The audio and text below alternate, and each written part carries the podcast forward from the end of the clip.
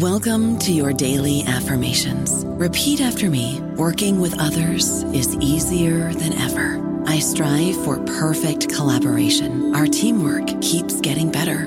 Yeah, affirmations are great, but Monday dot com can really get you the teamwork you desire. Work together easily and share files, updates, data, and just about anything you want all in one platform. Affirm yes to start. Or tap the banner to go to Monday dot com. Judy was boring. Hello. Then Judy discovered Chumba Casino dot com. It's my little escape. Now Judy's the life of the party. Oh, baby, mama's bringing home the bacon. Whoa, take it easy, Judy. The Chumba life is for everybody. So go to Chumba Casino dot com and play over one hundred casino-style games. Join today and play for free for your chance to redeem some serious prizes. Chumba Casino dot com.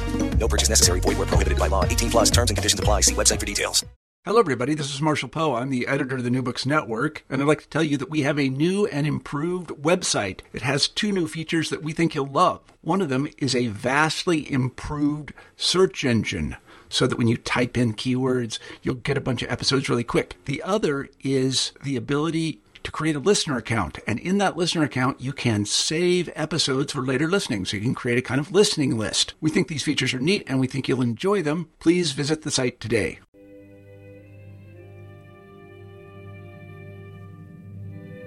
New Books in Economics, brought to you by E A E P E, the European Association for Evolutionary Political Economy.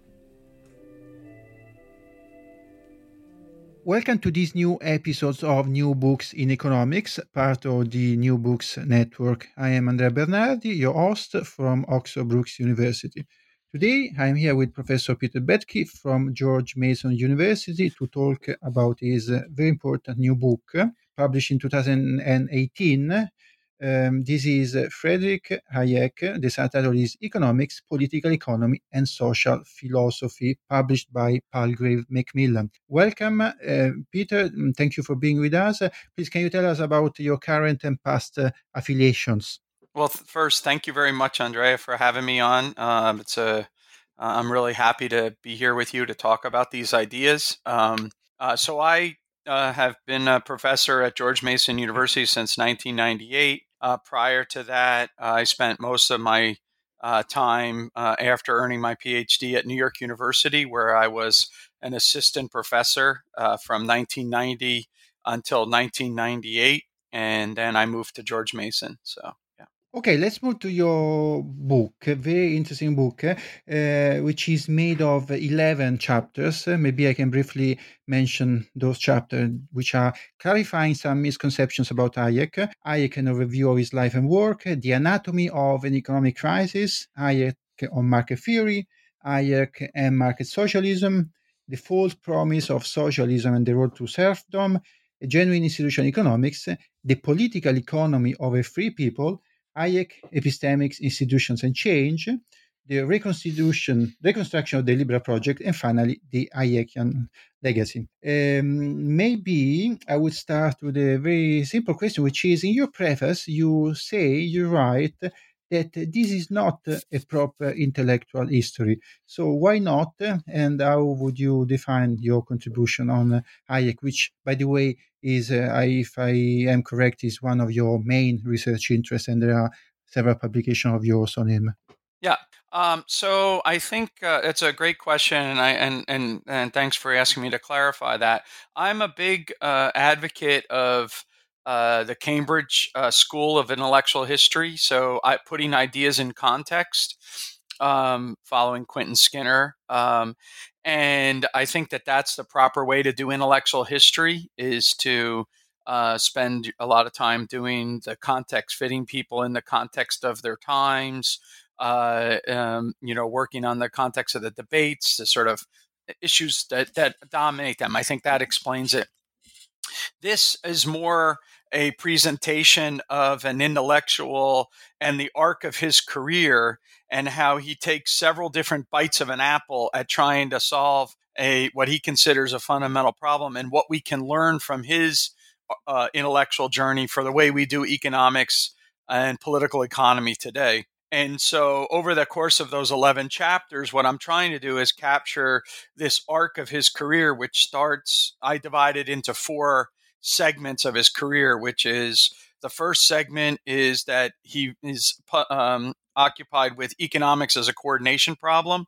And that's where he makes his main contributions to economic science and and how his arguments develop in that. And then his next stage is what I call the abuse of reason stage, which is he's frustrated with his efforts at solving the problems in economics as a coordination problem. And he thinks his colleagues and peers have somehow been uh, blocked or blinded to be able to see the insights he's trying to get at with respect to institutions and, and knowledge.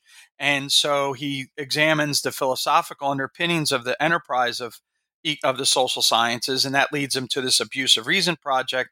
And once then he clears that up, then he moves to the issue of uh, reconstruction of the liberal project from the from Mill and from Smith to Mill to now the way he's going to do it. And then his final stage, which I don't talk much about in the book, is at the very end of his life, where he moves to a kind of a discussion about the philosophical anthropology of man and what that implies for what our evolutionary past implies for our current ability to adopt Uh, things like justice and liberal principles. And so it's that arc of that career, all of which is constantly being revised, but revised from a common theme. So there's coherence between it, but constant novelty.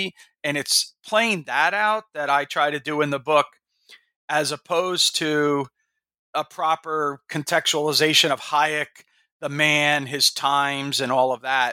I'm really talking about Uh, even not even a genealogy of ideas, but more or less the evolution of a set of ideas in which, um, you know, the past and the present are kind of blurred uh, in a lot of ways.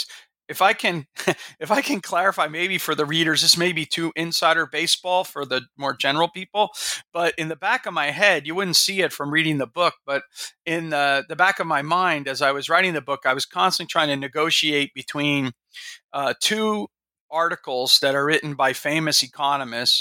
One of them is George Stigler's, where George Stigler asks the question, does economics have a useful past?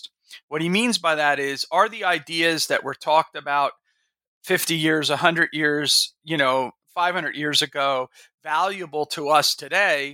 And he argues, no, that whatever was good in the past has been absorbed into the future.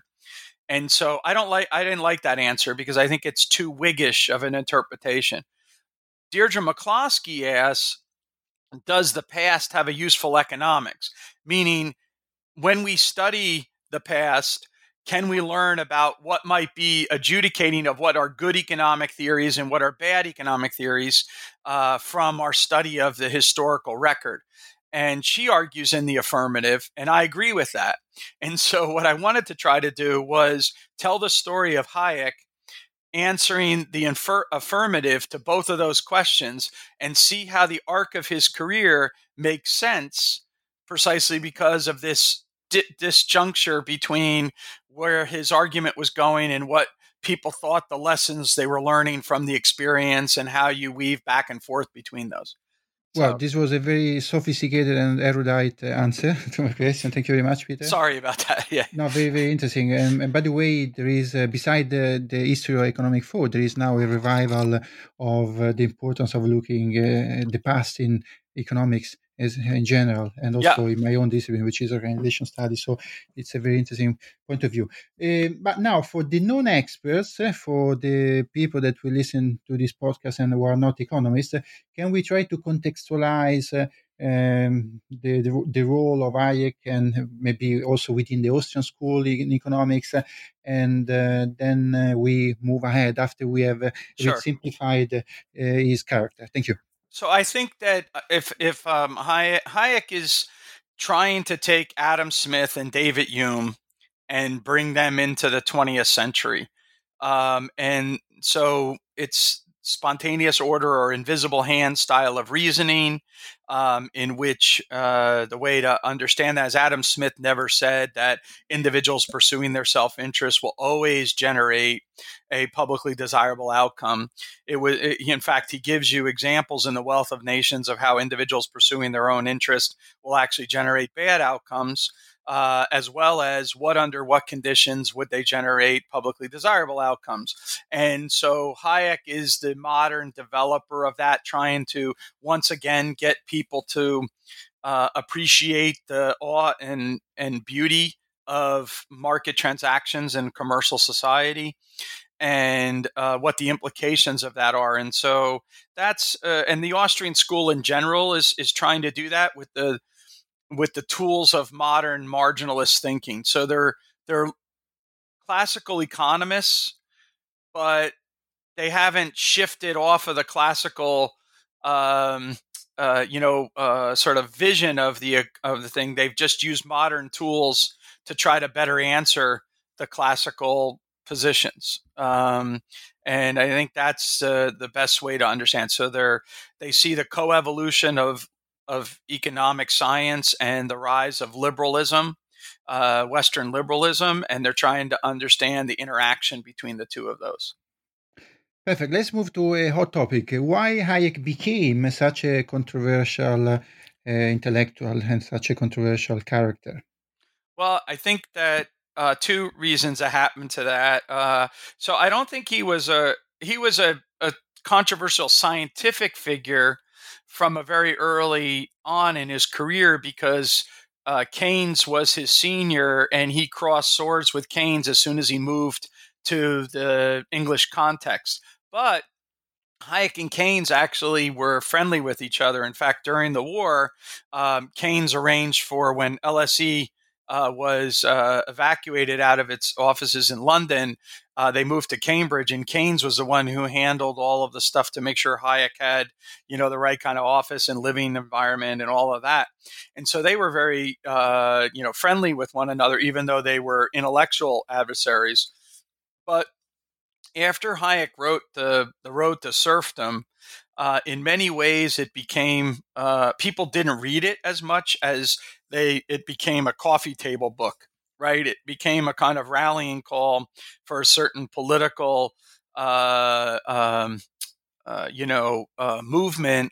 Um, not necessarily, you know, always understanding what Hayek had to say or the subtlety of his ideas, but nevertheless, they understood, you know, uh, the broad brush of that.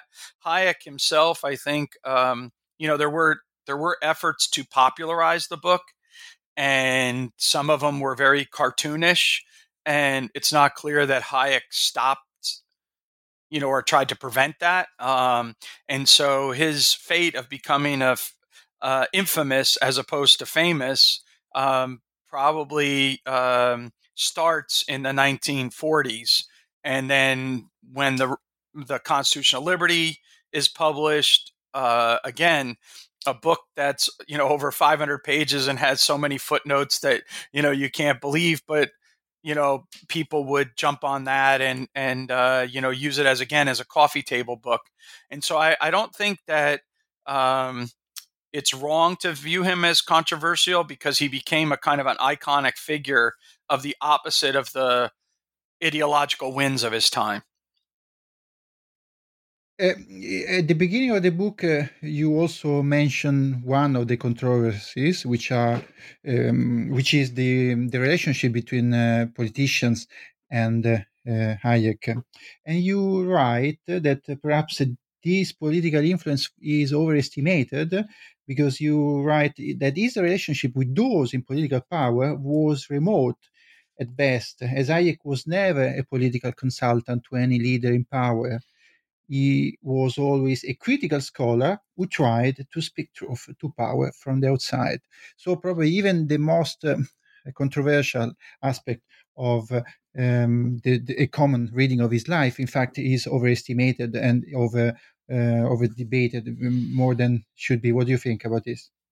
So I, I'm I'm making a kind of a distinction there between a scientist and intellectual who's outside of the actual organs of government, who is making various different commentaries on the day, as opposed to people that actually go and work inside of government and advise people. So in Thatcher, Reagan, and, and, and whatnot, Hayek was no doubt someone that people pointed to, but it's not like he was ever consulted or advised with.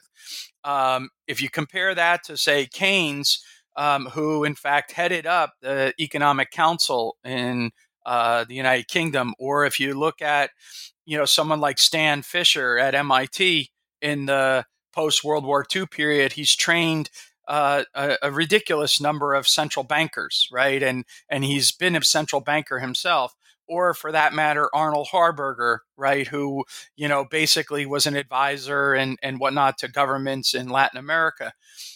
Hayek is different than that in the sense that he never actually had that kind of role, uh, never got paid to be a consultant to a government in that kind of role. And he always was just like an academic writing, basically academic articles and books and uh, an occasional op-ed, you know, here or there. Um, and, and so in that sense, he was not even like John Kenneth Galbraith, right, who was an advise, uh, you know, an actual ambassador to India, right? Um, and so he was not part of anyone's brain trust. That's kind of what I mean by that.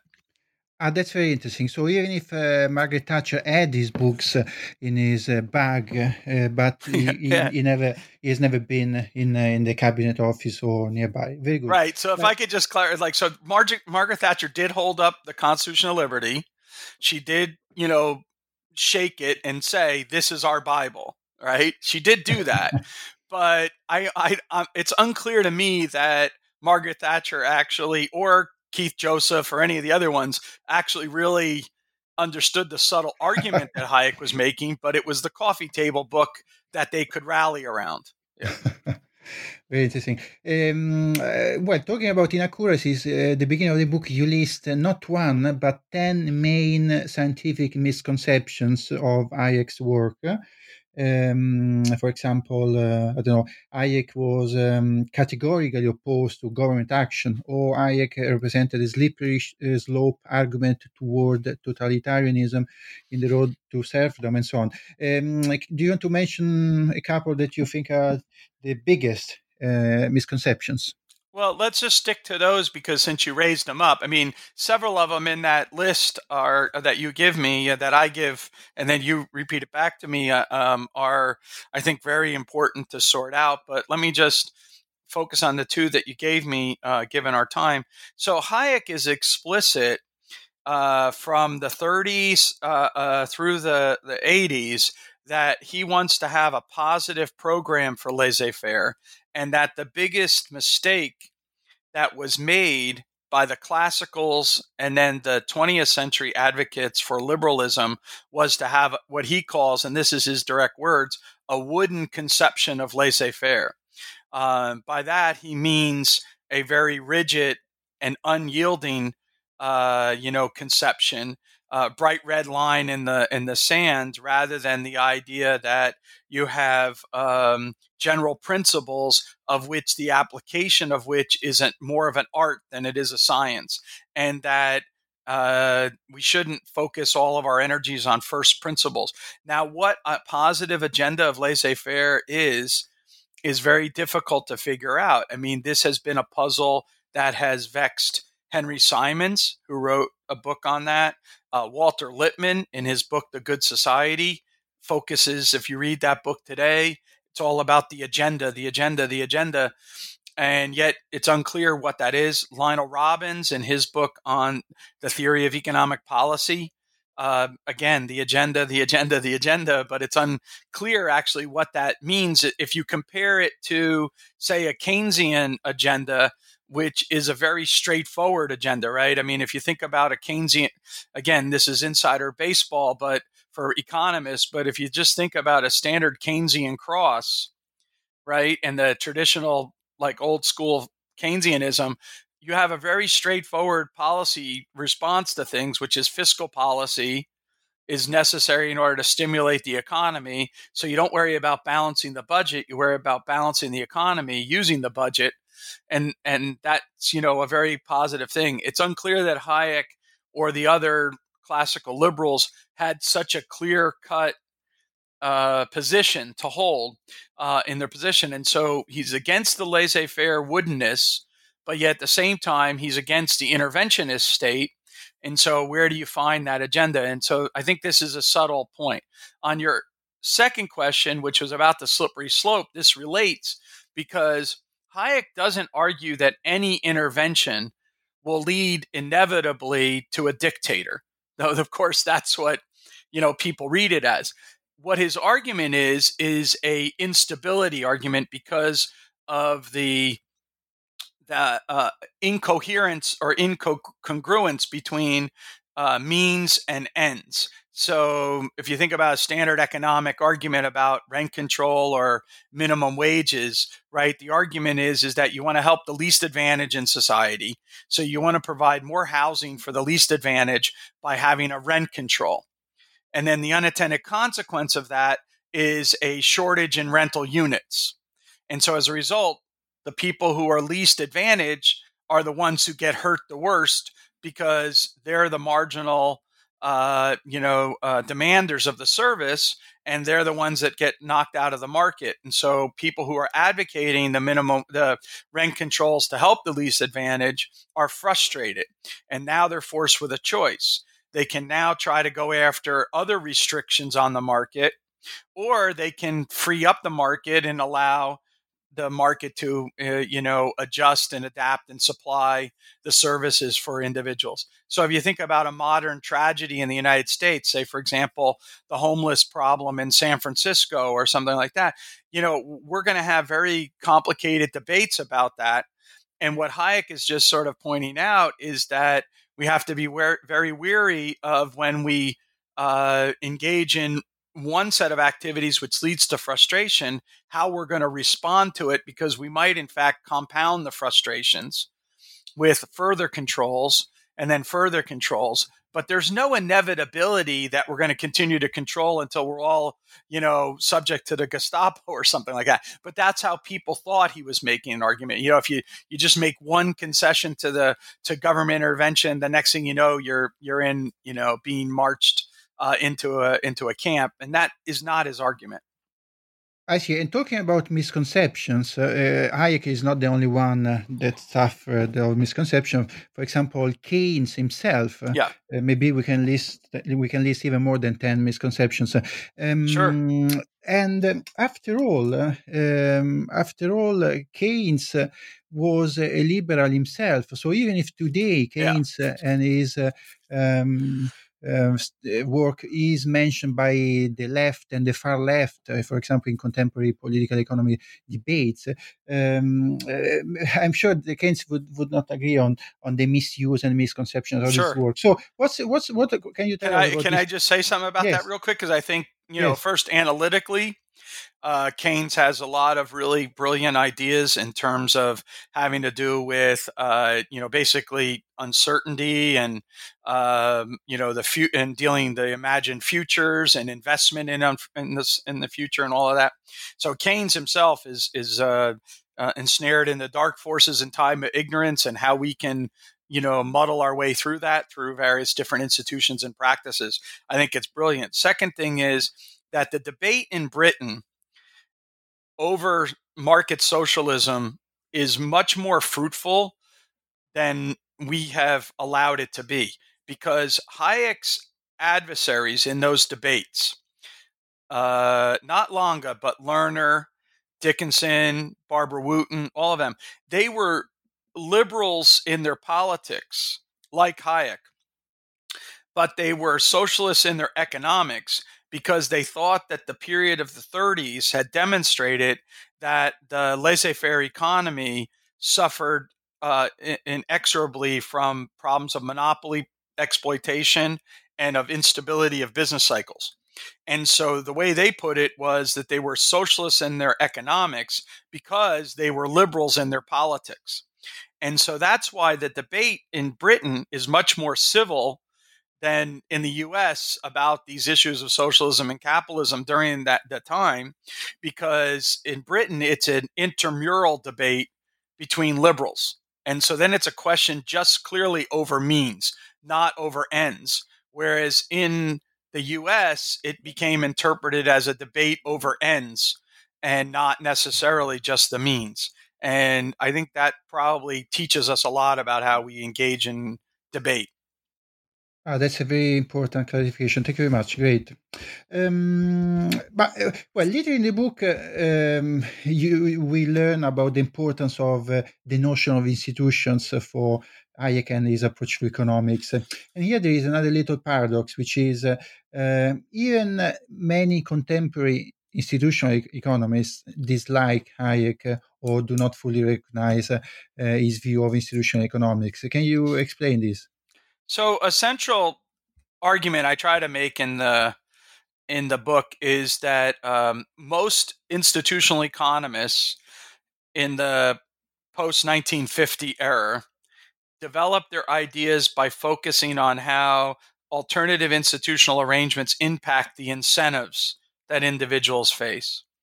Sometimes they'll talk about the incentives to acquire information. And so it seems like they might be talking about the kind of ideas Hayek was getting at, but they're treating information in a very flat and commodity-like idea. It's it's like, you know, information is is a little bits and pieces that we want to gather and collect. Whereas what Hayek was trying to get at is that what I call his epistemic institutionalism, which is that knowledge is a product of the institutional context within which the activity takes place. If you take away that institutional context, you don't have that knowledge. It, it's not that the knowledge is costly to get. It's not that the knowledge is uh, just now too complex, you know, and dispersed. It's that it doesn't exist at all. It, it, it, it's um, and so this contextual nature of our knowledge is what Hayek is trying to get at. And so as a result, there's a constant, in many ways, a kind of misappropriation of Hayek, because we're trying to force fit him into a framework which his own ideas are pushing or agitating against. The most obvious of these is trying to force him into a, a model of perfect competition to understand how he understands the spontaneous order of the market. But his whole theory is anti-perfect competition. And so to go back to, to uh, your Keynes invoking, Hayek suffers the same fate as Keynes, which is, except Keynes, of course, it's it's a more famous uh, fate, which is that the hydraulic Keynesianism or the I S M L M curve is probably something Keynes would have, you know, completely rebelled against, let alone large-scale macro models like when Tinbergen and whatnot. You know, I don't know if you know this story, but when Tinbergen, you know, first sent Keynes, uh, you know, the first example of the of the large-scale macro models, Keynes's response was uh, supposedly along these lines. He said, you know, uh, Jan, some people Uh, you know, want to get on with the task of just doing. Other people want to ponder whether or not the task is worth doing. I want to ponder the t- whether or not this is worth doing. You want to get on with the task of just doing it. uh, um, so Keynes himself suffered a fate where, you know, maybe the Keynesians were not Keynes. And I think a similar idea about Hayek and knowledge and the use of knowledge. I mean, the use of knowledge, I point this out in the book. The use of knowledge was picked as one of the top twenty articles ever published in the American Economic Review uh, in the first one hundred years of the American Economic Association. And not only that, but among Nobel Prize winners, now this is a little old now, the data was done, uh, what, I probably about four years ago. But at that time, among Nobel Prize winners, in their Nobel Prize speech, the only person who received more citations was Arrow. So it was Arrow and then Hayek, even more than oh. Samuelson, more than, you know, uh, and so it's amazing in the sense of Hayek, but yet Hayek hasn't. So he's affected the D N A of economists, right? All economists know the use of knowledge in society essay, but the way they understand it is not exactly, you know, the way Hayek understood it. And so I think this misappropriation of Hayek, especially among even institutional economists, means that there's this missed research opportunity, which I'm trying to encourage young people that are coming into economics to maybe pursue and slightly, uh, you know, shift that.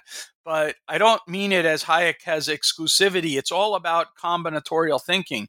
How do you mix Hayek with North and Williamson and Hayek and Buchanan and the Ostroms? And this is all I'm trying to do in the book, to sort of suggest to young people that there's this research program inspired by Hayekianism, not necessarily Hayek. And this goes back to my intellectual history point. So I want to get people excited about where Hayekianism could go rather than where it was and how it was limited to this particular, you know, historical figure. I don't know about you, but I'm very busy and I don't have a lot of time to cook. That's why I subscribe to Factor. Eating better is easy with Factor's delicious, ready-to-eat meals. Every fresh, never frozen meal is chef-crafted, dietitian approved, and ready to go in just two minutes. You'll have over thirty-five different options to choose from every week, including Calorie Smart, Protein Plus, and Keto. These are two-minute meals. Factor meals are ready to eat and heat, so there's no prepping, cooking, or cleanup needed. They're flexible for your schedule. Get as much or as little as you need by choosing your meals every week. Factor is the perfect solution if you're looking for fast, premium options with no cooking required. Sign up and save. We've done the math, and this is important. Factor is less expensive than takeout, and every meal is dietitian approved to be nutritious and delicious. Head to factor meals dot com slash N B N fifty and use code N B N fifty to get fifty percent off. That's code N B N fifty at factor meals dot com slash N B N fifty to get fifty percent off. Very interesting. Uh, now, I would like to move a bit ahead in time. Uh, I was thinking that perhaps uh, Keynes died before much of his work uh, yeah. became famous and implemented. And instead, uh, maybe Hayek uh, died uh, after already something, or if not much, was visible of his influence in both North America and Europe. But he died before something very important. Well, he died in nineteen ninety-two. He died before the very recent and astonishing development of China. And when I mention, when I say development, I mention not only, I mean not only economic growth, but also Uh, what we can define human development, so a great uh, uh, steps forward in terms of health, education, and to some extent also some kinds of freedoms. Um, so what Hayek would have said if he was alive today and he, would, he was able to Uh, observe uh, the, the current uh, characteristics of Chinese capitalism. Uh, China remains a Leninist society with a strong central planning, uh, of course, an authoritarian regime, uh, but uh, embraced uh, almost entirely the idea of market economy and capitalism. What would he say? So, I mean, that's a very complicated question because, you know, China is complicated, but uh, let me just... Uh, back up very quickly about Hayek, the man. So his last book was published in nineteen eighty-eight, The Fatal Conceit, um, the draft of which was completed in nineteen eighty-four. And it's unclear how much Hayek by eighty-eight, by the nineteen eighty-eight, was aware of what, you know, was going on um, in, in a certain sense, and let alone so when nineteen eighty-nine comes along and the collapse of communism appears, whether or not, you know, he lived to see that, but whether or not he fully grasped that is a different kind of question, um, I think. And that goes for, for China as well. I do think that one of the amazing things about China, which is complicated. So you asked me a, a little bit about my background before. So y- half of my life has been spent in the history of economic thought and methodology of economics. The other half is in comparative economic systems. So I, I wrote my first three books was about the Soviet experience. I studied development economics. I've uh, been a, a principal investigator of a project uh, that had teams uh, throughout, uh, you know, the world studying development economics and whatnot. And uh, so China has fascinated me since the time I was in graduate school, because, um, which was in the nineteen eighties, um, because from seventy-eight to nineteen eighty-five, Uh, that's the original efforts at reforms. Uh, they failed in that. And that was their effort to try to have uh, socialist accountability.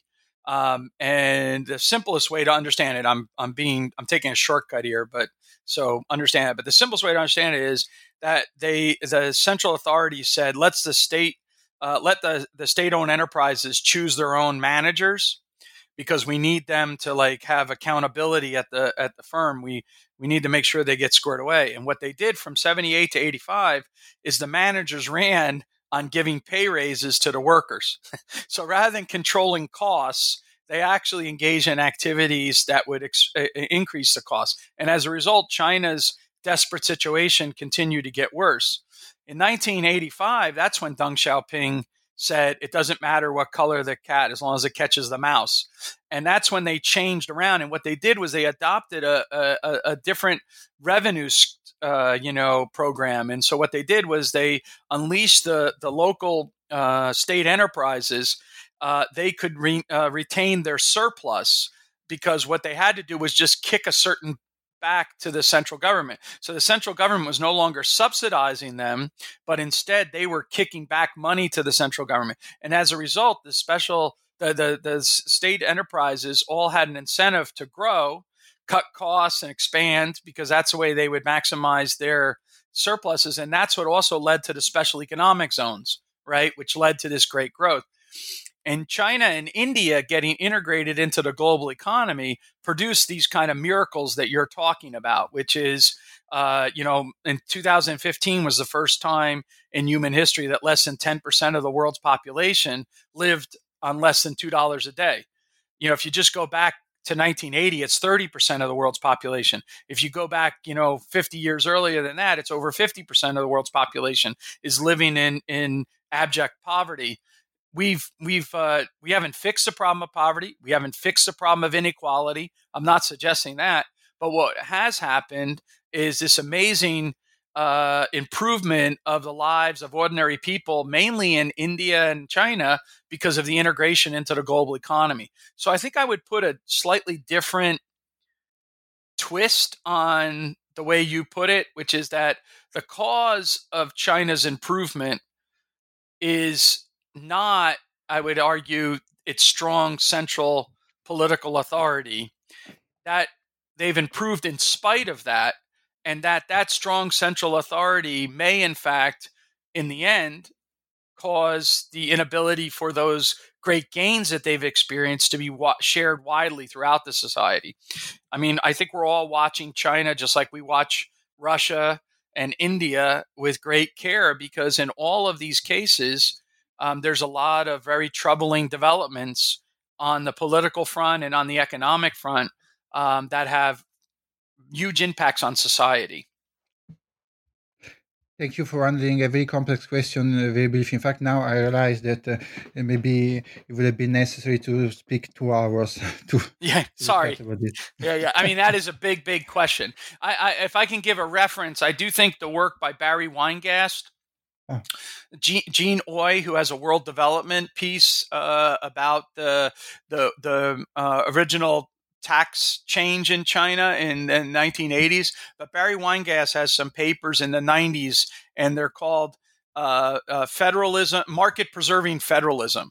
And one of his examples, and, and, and he's a professor at Stanford, and you can look him up, uh, one of his uh, examples is China. And he calls it market-preserving federalism Chinese style. And I think it gives a window into what was going on in China during this period in many ways better than any of the alternatives. Oh, thank you very much. We, on, on this series, we have recently interviewed uh, uh, Yuan Yuanhang, and she just published a book. Uh, the title is How China Escaped the Poverty Trap. Yeah. And after all, she provides an answer similar to, to what you also told us. Um, now I move to my final questions. So in the book, you mentioned the famous uh, Mont Pèlerin Society, and this is now almost an obsession for many people, in particular those that see the uh, the, the, the conspiracy of uh, neoliberal uh, people and policies and uh, associations everywhere, and having an impact on every pos- on every pos- um, uh, policy everywhere in the world.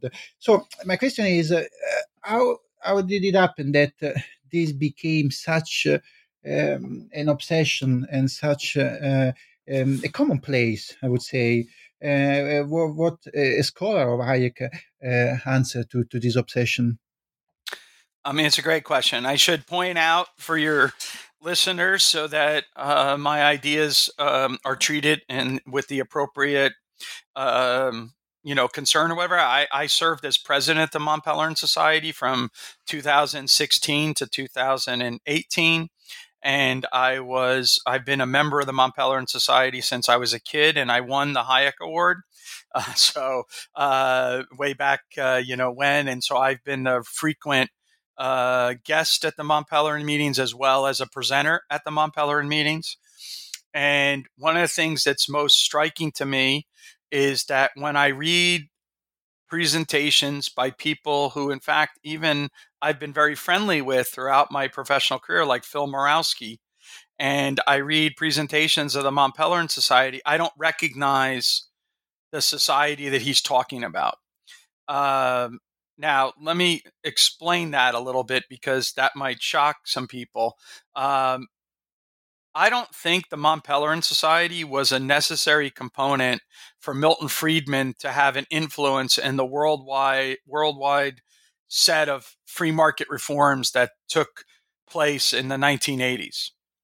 All right. Uh, Friedman was that powerful of an intellectual, right? I mean, if you look at the book Capitalism and Freedom and then Free to Choose, Free to Choose sold, you know, millions of copies of books, was translated into so many different languages.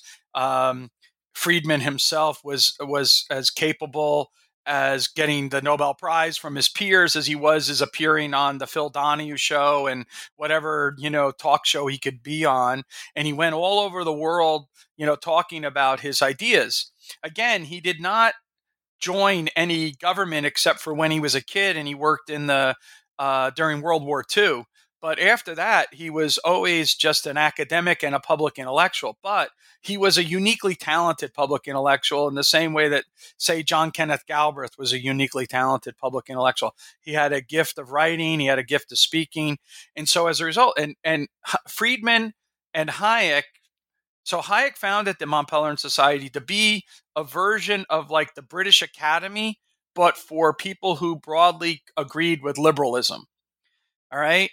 But as the years wore on, more, you know, people were involved, and some of these people who were these liberals who were part of the academy got the opportunity to go into government, uh, work in, in Italy, for example, right? To go in, uh, you know, one of the great classical liberals was, um, uh, I, uh, I uh, was his, uh, um, what's his name? Einaudi. Yeah, uh, Einaudi, of course. Yeah, yeah, Einaudi, and also Bruno Leoni and other people. You know, they were all part of Mont Pèlerin. They, they, they had Einaudi, I think, had a role. Uh, Antonio, uh, I'm trying to think of the monetary guy who was a monetary. He was part of these things. So they would be academics, and then you know they would go into policy. And they also happened to be members of Mont Pèlerin. At Mont Pèlerin, it's not like they sat down and figured out the the blueprint, you know, for the governmental change. They they were having abstract conversations about the liberal society, the role of education, the way historians, you know, think about the books that Mont Pèlerin produced, Capitalism and the Historians, right? They didn't produce like think tanks do a blueprint for reform for the Reagan administration or, you know, that. And so you just have different people in different walks of their life. And Mont Pèlerin has always been a debating society. What feeds the conspiracy, I'll try to wrap this up. I, I know I'm, but what feeds the conspiracy is that in order for Mont Pèlerin to have freewheeling conversation among people who felt that they were, their ideas were so out of step, and especially, right, what they did was they adopted the Chatham House rules. So that meant that there's, you can't, it's the perfect thing for a conspiracy person because there's not recordings of what was being discussed. There's programs and whatnot, but never any kind of, you know, actual things unless people publish the papers elsewhere. And I, again, I recommend lo- going and looking at the papers that are published elsewhere. You know, they're abstract papers about abstract questions about liberal, the liberal society, as opposed to concretes. Now, did Mont Pèlerin over the years rubbed shoulders with people that went on to become, you know, significant political actors in their own right or whatever? Of course, you know, when you're in a country and you're bringing Milton Friedman in, you know, the news media and everyone else wants to have him come and give a talk on, you know, monetarism, you know, and Milton Friedman walks in and he says, if you double the money supply, you'll double the price level. Don't double the money supply. It's not like he was brought there by the government to tell him that. Milton Friedman, wherever he went, he was like, um, you know, I, I as I've tried to say to people, Milton Friedman was like Michael Jordan. You know, so wherever he went, everyone wanted to talk to him and do that. He didn't need Mont Pèlerin, just like Michael Jordan didn't need the uh, the United States Olympic team going to Barcelona for him to be the most famous athlete in the world. He was already the most famous athlete in the world. And then he happened to be there with the Olympic team. So everyone was paying attention. And I think that's what's going on. And, you know, I mean, Mont Pèlerin still exists. It's still a society of uh, of uh, of liberals debating very differences. Some are conservative, some are more progressive. Uh, they generally share an idea of a limited government and a market economy, and they debate about the implications of that. And that's what the society is all about. Very good. So now we know that if it is a, a conspiracy project, you are one of the top conspirators. yes, but we, yeah, yeah. we never yeah. know. yeah, and not very good because I go on. I, I, you know, I, I am very transparent. So all of my stuff is available online, and you know, all these things like that. And I'm having a podcast with you, so I'm not much of a conspiracy theory, conspiracy promoter if I'm so visible, right? So. That's fair enough. Yes, yes. Um, okay, so let's maybe wrap up our conversation. I would like sure. to ask you, uh, what is your next book? So what are you working on now? What is your current project? So it's in, so I have a, a book that came out with Oxford uh, last year on public governance, uh, which is all about this issue that I just ended with about, you know, uh, how do you organize and have a, I'm trying my own effort at a positive program for laissez-faire. So how do you manage uh having public uh, institutions of public governance that actually fit with a democratic society and a market economy. Uh, that book is called Public Governance in the Classical Liberal Tradition, and that was published by Oxford. And right now I am in two different stages of finishing up uh, books, uh, one of which will be published by Cambridge. It's on money and the rule of law. And so it's about monetary policy if we follow the rule of law approach as opposed to discretion.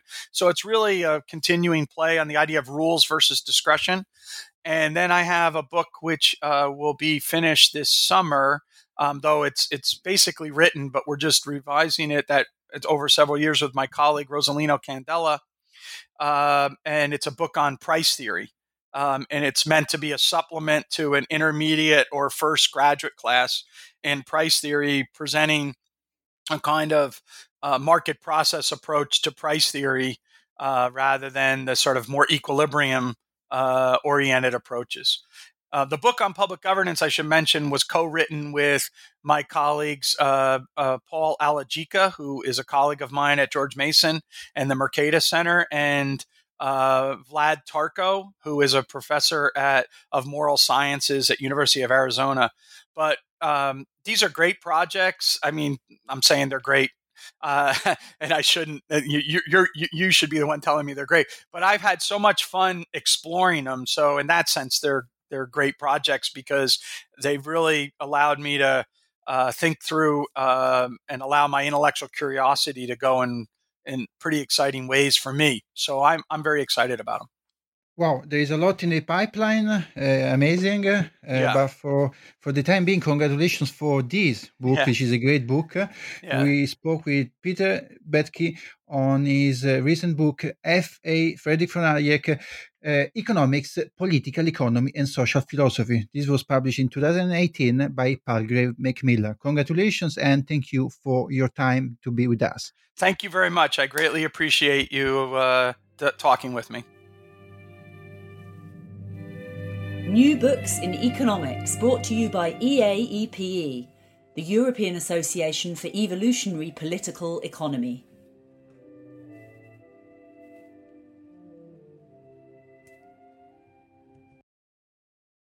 With Lucky Land Slots, you can get lucky just about anywhere. Dearly beloved, we are gathered here today to... Has anyone seen the bride and groom? Sorry, sorry, we're here. We were getting lucky in the limo and we lost track of time. No, Lucky Land Casino, with cash prizes that add up quicker than a guest registry.